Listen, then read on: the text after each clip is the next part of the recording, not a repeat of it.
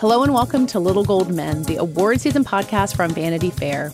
It's such an honor to present this next award. And here are the nominees. And the Oscar goes to. And the Oscar goes to. And I can't deny the fact that you like me. Right now. You like me. I'm the king of the world. There's a mistake. Moonlight, you guys won Best Picture.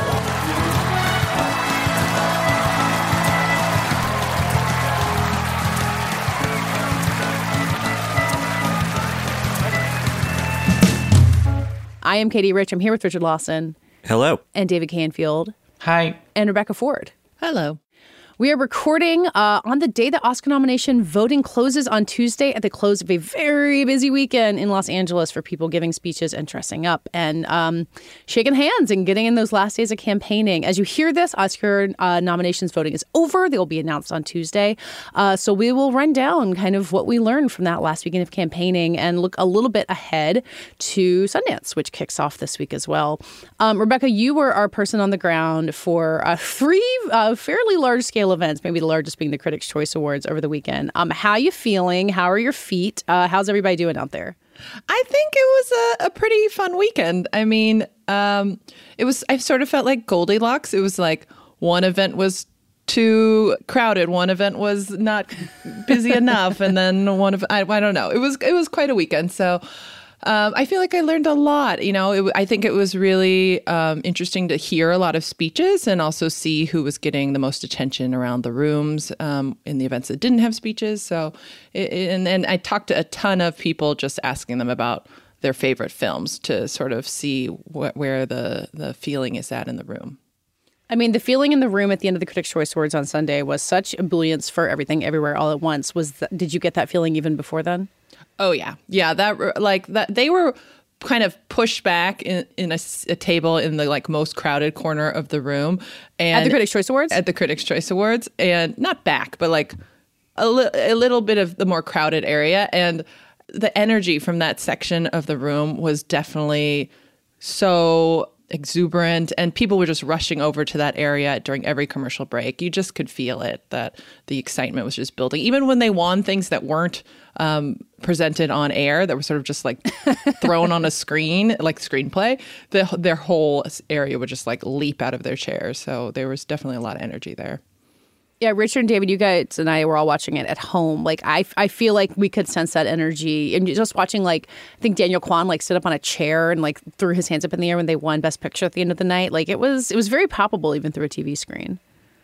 Yeah, especially because they had maybe expected to win the Golden Globe for Best Musical Comedy. Fair enough. Um, and then didn't, and so this was a more like okay, we get to re- redo it, as did Lee Ralph and a couple other people who won at Critics' Choice who didn't win the Globes but yeah, I mean, I think that was definitely a great. Um, as, in as much as people pay attention to the Critics' Choice Awards, like it was a good groundswell. I mean, there were enough people in that room who are going to be voting for, you know, or did vote for Oscar nominations and will be voting for the winners uh, to see that infectious energy. You know, that helps. It was a nice balance of people who found a lot of momentum at the Globes maintaining that, like Angela Bassett and yeah. Ke Huy Quan. Um, I'm happy to hear them give 10 more speeches uh, over the next few months, which I have a feeling we might. And then giving people who didn't get that moment for one reason or another, I guess less than a week uh, ago, um, on that stage, people like Brendan Fraser, who for many reasons did not win the Golden Globe, was not there if he did win the Golden Globe, uh, and Cate Blanchett, who was not there. Um, so you got a little bit more fluidity in those lead acting races. You got everything everywhere all at once, a chance to sort of dent the momentum of those Golden Globe winners, and really overall indicate that things are quite fluid up top uh, in a pretty exciting way. I will say I feel like that was a huge moment for Brendan Fraser. I mean, yep. he again in the room, like everyone was coming up to him and and you know he has that relationship with Ke Huy Quan, and they had a like cool moment um, as he was taking the stage, and it just felt like the whale had a actually really really good week, especially for Brendan. But the whale also got PGA, which I think was a big surprise. So it just feels like they, he needed that moment, and and I think that was really key for his uh, race.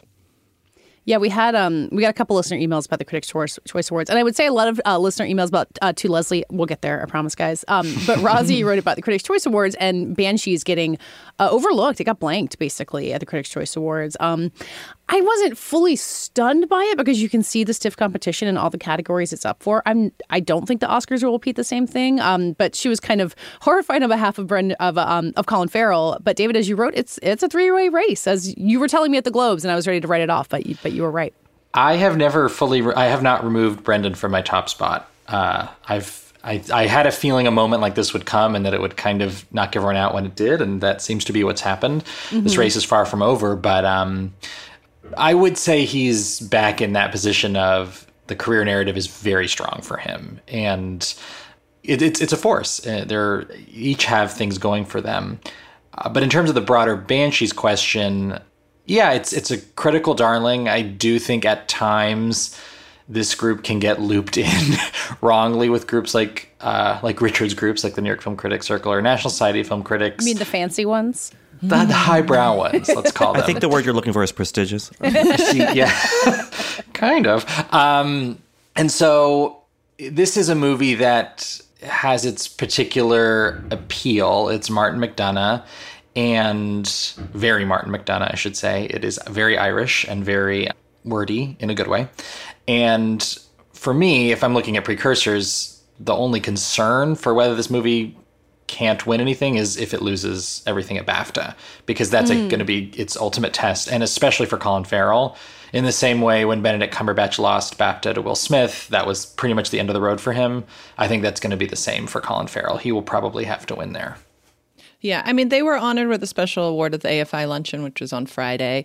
Uh, the only problem is Colin and Brendan both uh, tested positive for COVID, so they weren't at anything this weekend. So you did feel sort of a, a hole in the room when it came to that aspect of um, being a part of this race. Uh, Martin McDonagh was there, and Barry Keoghan also was present, but um, I think it still feels like that film is very much a real contender. I agree. Fraser's speech was really in line with what our, our, our beloved former co-host Joanna Robinson pointed out on Twitter that so many of the speeches this season are about like I was around for decades and you weren't paying attention to me like Ke Huy Quan's like comeback story Jennifer Coolidge like working in the trenches of American Pie sequels forever Brendan Fraser's right there even Angela Bassett to some extent um, has Sheryl Lee Ralph, about it. certainly. Yeah. Niecy Nash-Betts. Yeah, yeah. I mean, it's really you see the strength in that. And with Colin Farrell, like he also had his ups and downs in Hollywood, but like his success has been more consistent, and like, it makes me wonder if that is helping keep Brendan Fraser top of mind. Also, with the Academy, they tend to be a bit more immune to that stuff than mm. other, you know, end of year voting bodies. Like, I remember Glenn Close's speeches and how powerful they were, and how that Golden Globes moment for the wife seemed to firm something up for her. But the Academy just didn't quite care about that part as much. They didn't care about the movie. They liked her performance enough to nominate it, but that can stop uh, just before they cross the finish line. Um, Sylvester Stallone was another one where that was a big narrative. And I was thinking about that in terms of Angela Bassett, particularly because I don't think a lot of people thought of her as a front runner until these wins, and there should be some caution. I, I still think that Black Panther, even with the PGA nomination, is probably not going to get into the Best Picture 10. And it is always a little tougher when you're representing a movie, in this case, especially a Marvel movie, on your own as an actor. Um, it'll definitely have BTL nominations, but um, it's worth keeping in mind as these narratives keep building for people like Brendan and Angela that there is always a tougher sell on that kind of score with the Academy, especially when the competition's fierce. Well, and they're so international, right? Isn't that like what that the, the change in the voting makeup has been? It's not just like people in LA who have worked with you on a hundred different TV show sets. Um, the the work, in some ways, stands more on its own, which can work, you know, be for better or for worse sometimes. I think there can also be a sense, and I think, I mean, my I have no way to prove this, but my theory with Close is that like a lot of people that year were like, oh well, she's going to win, so let me vote for my Yeah. little passion choice, you know. And then there were enough of those people who just assumed that there was an, uh, you know, a dominant narrative that it, it kind of was proven wrong. I don't think that's what's happening in Best Actor because. Like you, like we, you just said, like it's kind of a three-person race, and like who knows, and that sense of inertia or of ine- inevitability rather um, won't affect voting as much as as it maybe did in the year with Close and Coleman.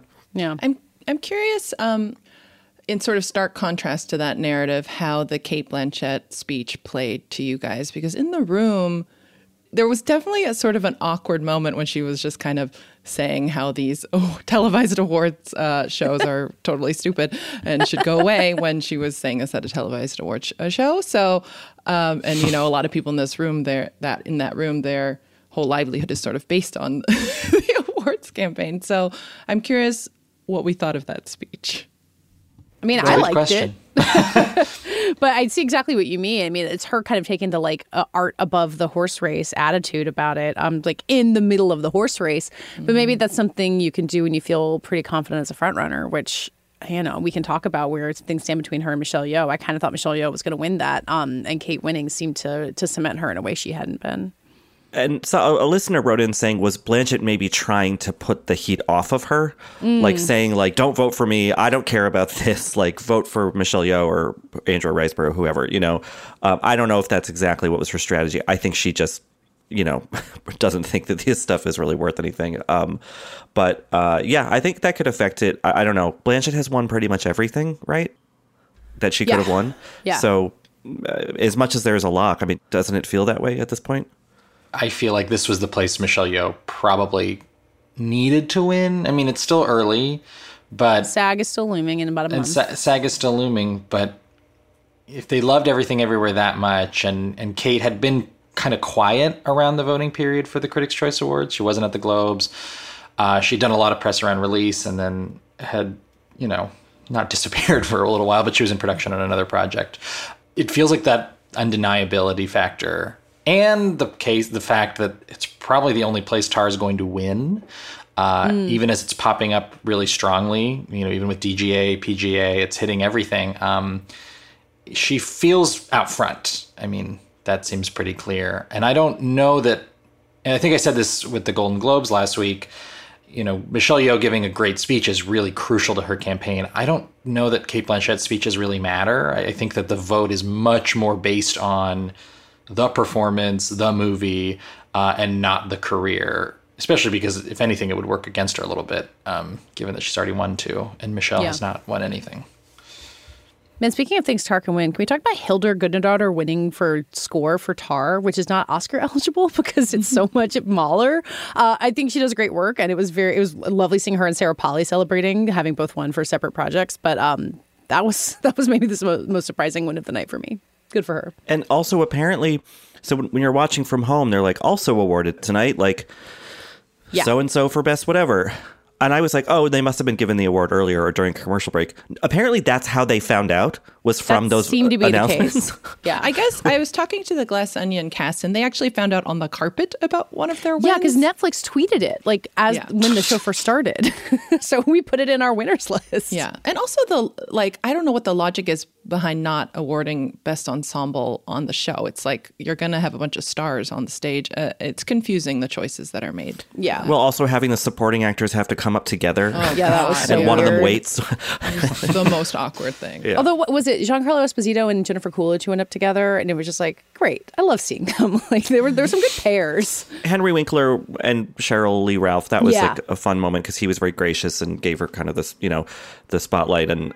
Yeah, but it's just weird. It's a it's it's kind of a janky show. I gotta say, mm-hmm. like It's just when too there were much. shots of the audience, I was like, did they not decorate this room? Like it's just I don't know. Oh, we haven't even talked about the food, Richard. Oh, you did send a picture, Rebecca. I sent a picture of the three piles of dip and two crackers. That was our dinner. I think it was Elizabeth Meriwether accepting for the dropout, talking about her like bread that she had eaten only. that was the entire dinner. I think you just you know need to pay critics more. That's, that's all I'm saying. Um, Rebecca, before we move on from this busy weekend, uh, BAFTA tea and the AFI luncheon were both untelevised, so we didn't get to see them, but you were there. Anything you want to share about those? Well, they're both in the exact same room, so I'm a regular at the Four Seasons. But um, AFI Luncheon is one of my favorite events of the year. There's no speeches, there is no winners. It's just top 10 film, top 10 TV uh, shows that are being honored. And it's interesting because they do, they sort of do a little sizzle reel from each of the films. And the only film that got an applause before the sizzle reel when they were introducing it was Everything Everywhere, um, which, you know, as I'm sitting there reading the room, I did find that to be a really interesting, of note thing. Um, but it's just a really nice event where you see like Steven Spielberg going over to Mike White and just see these really like people get to enjoy talking about their projects with each other without cameras and timed speeches and stuff. So that one was Yeah. nice. Um, BAFTA Tea was super crowded. It's a standing room only kind of uh, cocktail luncheon tea event, and um, had a buffet, which I found extremely disturbing. But uh, Oh, for COVID reasons, not for what the food for was.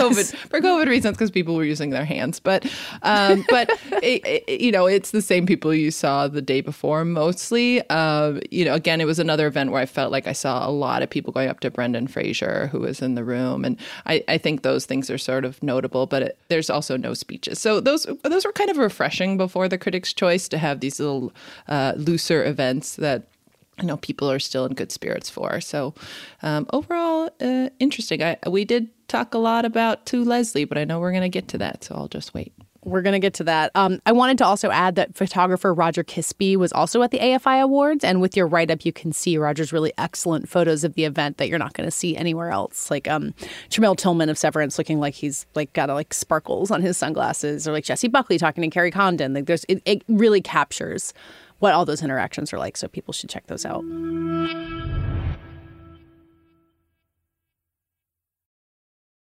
Okay, Rebecca, you said it. Let's talk about To Leslie. Uh, we've been talking about To Leslie for days. Uh, every famous actress you follow on Twitter has probably been talking about To Leslie also. Um, it is a movie uh, starring Andrea Riseborough that premiered at South by Southwest. I, I don't know the script, but you guys can tell me it's a small film with a big heart, et cetera, et cetera. I don't remember. Yeah, I have it in front of me. Don't miss To Leslie, a small film with a giant, Giant heart. heart. Yeah, 18 different people tweeted that exact verbiage. So it premiered at South by Southwest last year. It has it, she got a Spirit Award nomination. I believe it was on the Gotham's list of. T- it, it's been around, but then all of a sudden it surged. Um, and so Rebecca, you spent this weekend of uh, seeing people in person to try to figure out why all of a sudden every actress in the world has been tweeting about to Leslie. What did you learn? I spoke to several awards strategists over the weekend, and from what I understand, this awards campaign, which is very grassroots, is being funded by the filmmakers, the producers, and in part by Andrea. Um, and it has been strategically released just for the week of voting. That obviously makes it much less expensive and I think is a genius move. You know, so there are people on Twitter who are saying this is such a beautiful, organic movement. And I, I got to tell you, this is not organic. um, and so let's all just stop using that word. Uh, you know, she has a very well connected manager. She herself is very well respected by actors, especially. Um, and so it just feels like they took this moment to launch this campaign, and it is a campaign, and, you know, it to me is working. I mean, how many of us on this podcast watched it in the last three days? I definitely did. Um, too. Yeah, so It worked. It worked. It's- She's great. yeah, she is She is great. great. I mean, I, I was talking about it with a friend the other night. Like, if that movie had premiered at Sundance, gotten a better distributor who knew how to campaign it and release it in the fall, she absolutely would have been getting a nomination. Like, no question in my mind. I mean, hmm. maybe, maybe more so in like the mid 2000s. It's that kind of that sized movie, but like, in another year it, with a different kind of campaign behind it, I feel like this this this weird semi guerrilla thing wouldn't have had to happen at all. Um, but you know, Melissa Leo released her own for your consideration ads, and then she won. So who knows? Maybe this will work out for Riseborough. Her, the director, uh, Michael Morris, is also pretty well connected. He's directed a lot of TV. Um, his wife is Mary McCormack, the actress. I was listening to Andrea Riseborough, who was on Marc Maron's podcast because he's also in the movie. Um, Also, really good in it. I would say. He's good, yeah, yeah. And and he was saying that he didn't want to do it because it's more dramatic acting than he's used to doing. And then he said, and then the director got Chelsea Handler to kind of cajole me into doing the movie. And it's like, okay, so there is this is a very well connected movie uh, because uh, you know it's it's a small town in some ways, and everyone knows each other, and hopefully enough people like you and your work that they want to advocate for it, either pre-production or post. Um, and so I think that's what's happening. And obviously, you know, Rebecca, you've gotten sort of more concrete info about that. But it was a funny phenomenon to watch, and then to actually watch the movie. And for the most part, I mean, I think it's a little bit like rich people's idea of what poverty is like. But Riseborough herself is great, and so it kind of does live up to this um, very uh, non-traditional campaign. A rep actually referenced um, Sally Kirkland, who in 1987 um, actually got a nomination for Best Actress for this film Anna, that she, um, which was a small indie um, about an aging performer, and that she totally self-funded the entire campaign. one other piece of this that's come up a lot is we've all dissected and uh, obsessed over this sudden, you know, intense effort is um, comparison to Penelope Cruz last year, which I've seen a lot. And there is some truth to it in that, you know, I remember Rebecca and I were, you know, when we interviewed an actor and we asked them what performances they loved, she came up virtually every single time. Mm. Um, but that to me actually was organic. It was not stuff that was being tweeted as much. Um, and not in cer- this lockstep in the language. Certainly no copy pasting. And it was a movie that, you know, she'd won multiple major critics awards. It was an Almodovar movie. It was a Sony Classics movie who have a track record of doing this kind of thing, uh, this kind of late campaigning, I should say. Um, with this, it's it's unusual for many reasons, but in large part because of the timing. Because, you know, Re- Rebecca, you mentioned that this very the targeting of just before Oscar voting, which is kind of ingenious, but there's also such a high risk of complete failure in that because if you don't have, which she seems to have quite literally hundreds of actors lined up for this, the campaign does. You know, if that weren't the case, this would just be you wouldn't even notice. I mean, I got the first. My, I checked my email and did my spam searches and everything, and my first ever FYC invite for this movie was over the weekend you know, there was no ability to have any awareness of it. And in that Marc Maron interview that you were referencing, Richard, she talked about, you know, just these movies not having the kind of support or infrastructure with the wrong distributor. Marc Maron kind of vaguely referenced some messing up when it came to getting the film in front of voters. I'm not sure exactly what that meant, but there was so much evidently riding on this working, this kind of timing working, and whether or not she gets in. And I, I do personally believe you have to consider the possibility based on the amount of Academy members we know of who are all but stating they are voting for her very high on their ballots. It's a huge victory and a huge um, dismantling of the conventional wisdom that you could get this far and suddenly be considered in like the top eight or so out of nowhere and truly out of nowhere. Yeah, one of one of the publicists joked that if this works, everyone's going to want an Andrea Riseborough campaign from now on. So they seem terrified of that. I mean, I'll also say to the credit of the Spirit Awards nominating committee, they saw it. You know, Yep. like it was on their Yeah. radar, and they had a similar thing with Mary Kay Place and Diane, uh, or that maybe that was Gotham's. Um, but she was that was kind of a small campaign out of a Tribeca film, and um, and she won that, and I think L.A. Film Critics for Best Actress, and these little movies can do it, and I I think like the Riseborough thing, I was. I think if history was a little different, like if Maggie Gyllenhaal had been nominated for Sherry Baby, which it looked like she was going to be for you know a week or two there, however many years ago that was, but then it didn't happen. Like I think I would I would say yes, there's more of a path for Riseborough, but I guess there was for Sally Kirkland all those years ago. At this point, I think it would just be a fun story if it if it worked out that way. But then you have to ask like, okay, who would she bump out? Um, and maybe the obvious answer would be like Ana de Armas, except that people keep mentioning Ana de Armas in reference to Riseborough too, because they're like Oh, really? those huge breakneck performances. Like, I don't, I don't know, maybe they cancel each other out, or maybe they can't exist without the other. I don't know. So Frances Fisher, who is, in my opinion, the unofficial campaign manager here, she has been breathless in her social media post about this movie and performance. She had an Instagram post where she actually listed actors that she considered locked. And she said, and I believe I'm getting this right, that Cate, uh, Viola, and um, Michelle. Michelle were locked. And then she added in Danielle Deadwyler, and then she changed up the order in another edit so Danielle wasn't last. It's very bizarre. It, this did happen, and it so I, I this is so involved that clearly the people hoping this can happen, the peers hoping this can happen, are also thinking about who she can bump out and in what order that would be. And th- there's so much math going on here that I don't, you know, between the amount of people supporting her and whether it's enough, and exactly your question, Richard, who she would bump out.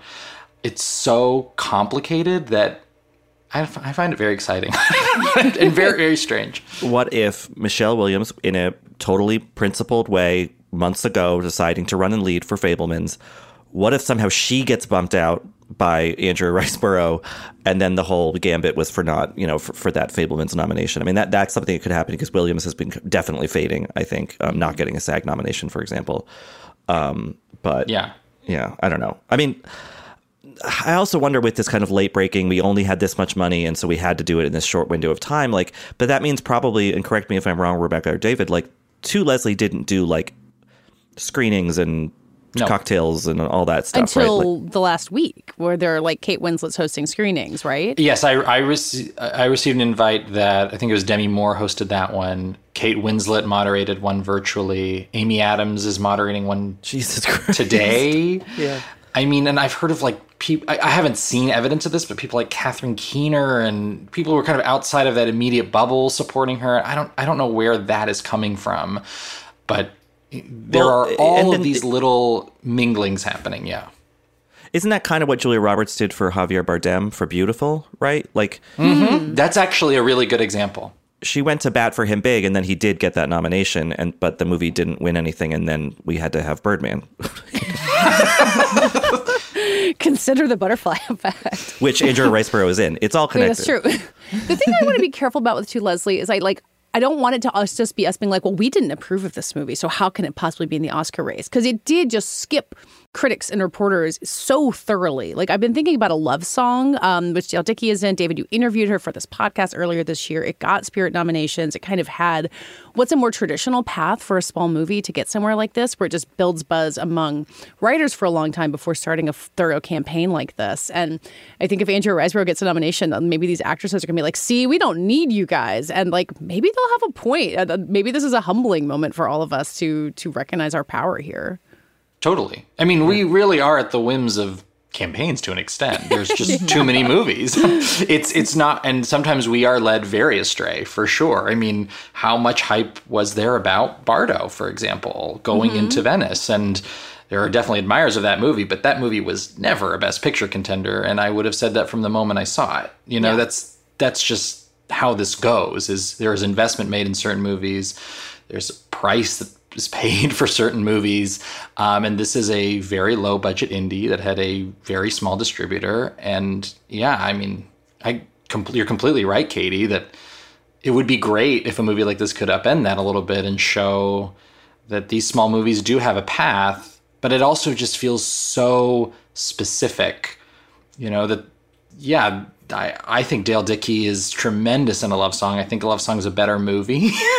um, and unfortunately, there was not that groundswell for her, even if she is another, you know, journey actor um, who got this real showcase. So it's also very case by case, and there's still a ton of movies that just didn't have that ability that I did see Yeah. before this. and and Dale Dickey's performance is more minimalist, you know, Yeah. and and Riseborough is doing a lot, you know, in in into Leslie, and I don't mean that pejoratively. It's just it's No, a big, yeah, it's a much bigger performance with a more high drama to play, and I think that can definitely catch the attention of people. And look, I'll admit, like I should have known about this movie a lot earlier than I did, um, but yeah, it's kind of it's a little bit of a sobering kind of wake up where it's like.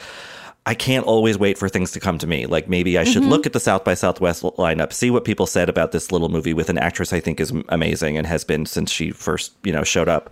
Um, and I, you know, I could have caught it in last spring, you know. But also, how many times have there been tiny movies like this that critics do get behind and support and like really want to will that nomination into existence, and it doesn't work? Like I think the celebrities Yeah. have more power when it comes to this very specific kind of push. Oh, for sure. Yeah.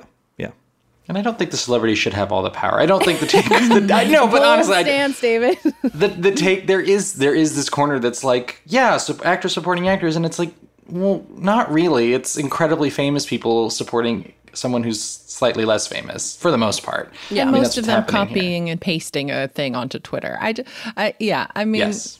I think we can both be excited by this prospect that this means in the future there is a chance for, you know, actors and films that we feel like are getting ignored and aren't able to give that that don't have the funds for a huge campaign, but at the same time acknowledge that this is also a real campaign. It's just a very different one um, that's you know happening, sort of unprecedented and and. God, I love the drama of it all. I'm so happy this is happening.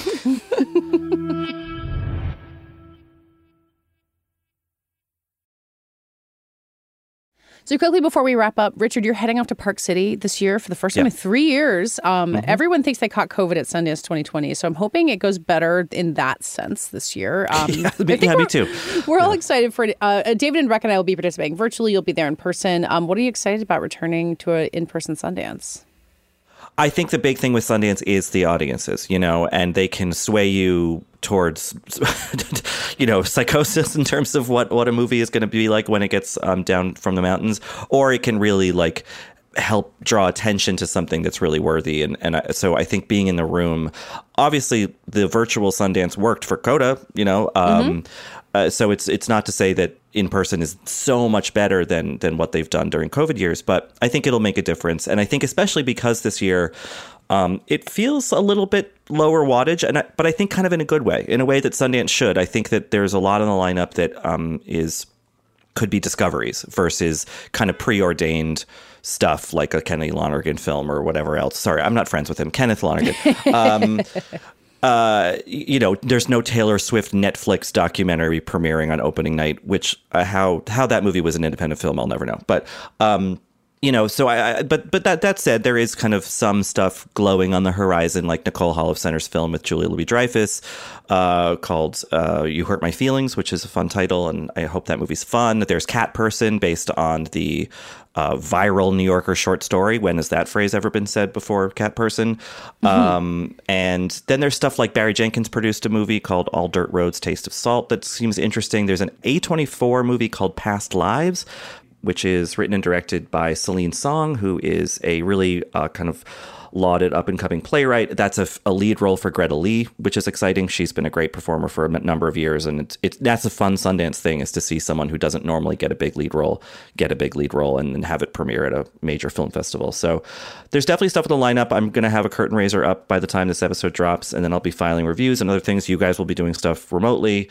Um, so yeah, we're going to try to give Sundance the old fashioned uh, coverage that uh, we haven't been able to give it in a few years. That David and Rebecca, anything that you? I, I honestly am so behind on looking through the lineup because Oscar season has been so distracting. So I, I need your guidance on what I should look forward to. Cat Person is definitely at the top of my list. Uh, Emilia Jones has two films at the festival, so uh, her other one's called Fairyland. Um, I'll have a piece out with her this week about both. Yeah, I'm I'm very excited for the Ira Sachs movie Passages and also Eileen, um, which stars Thomasin McKenzie and Hathaway. It's a it's an Ottessa Moshfegh adaptation that, based on the book, uh, it'll have to be interesting in one way or another.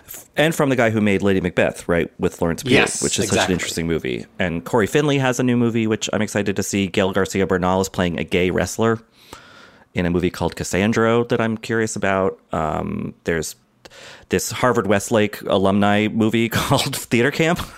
That's like Ben Platt and a bunch of a, couple of other people. Molly Gordon, I believe, is involved. Um, and you know, so that could be kind of a silly Sundance comedy. There's some horror stuff as usual. Um, so yeah, I'm I'm excited. I mean, it's going to have to be exciting because I looked at the weather forecast. It's going to be so cold. Uh, now we're back to the Sundance Yep. weather forecast. You know, we won't really get a chance to talk about Sundance next week because the Oscar nominations are coming out. So it'll be in two weeks that we can really talk about it. And by then we'll know, like, really know which of these we're going to be talking about in a year. So right now it's all these exciting mysteries ahead of us. That does it for this week's show. We'll be back next week. We're changing up the programming a little bit. Uh, Tuesday is usually our interview episode, but that is the day of the Oscar nominations. So we will have our nominations reactions episode that day and interviews on Thursday, just a little bit of a reversal. And as I said, after that, we'll have Sundance to talk about. So lots on the horizon. Um, you can find us at vanityfair.com. Find Rebecca's excellent coverage of this busy weekend in awards, uh, our last couple of award season pieces. Uh, David and I both had shot lists go up this week for Avatar and Tar. What a combo. Um, you can find us on Twitter, HWD, and on our own, I'm at Katie Rich and David David Canfield, 97. and Rebecca. Rebecca M. Ford. And Richard had to go to a Sundance screening, but he is at Rylaws. Our editor and producer is Brett Fuchs, and this week's award for the best description of this podcast goes to Richard Lawson. I think the word you're looking for is prestigious.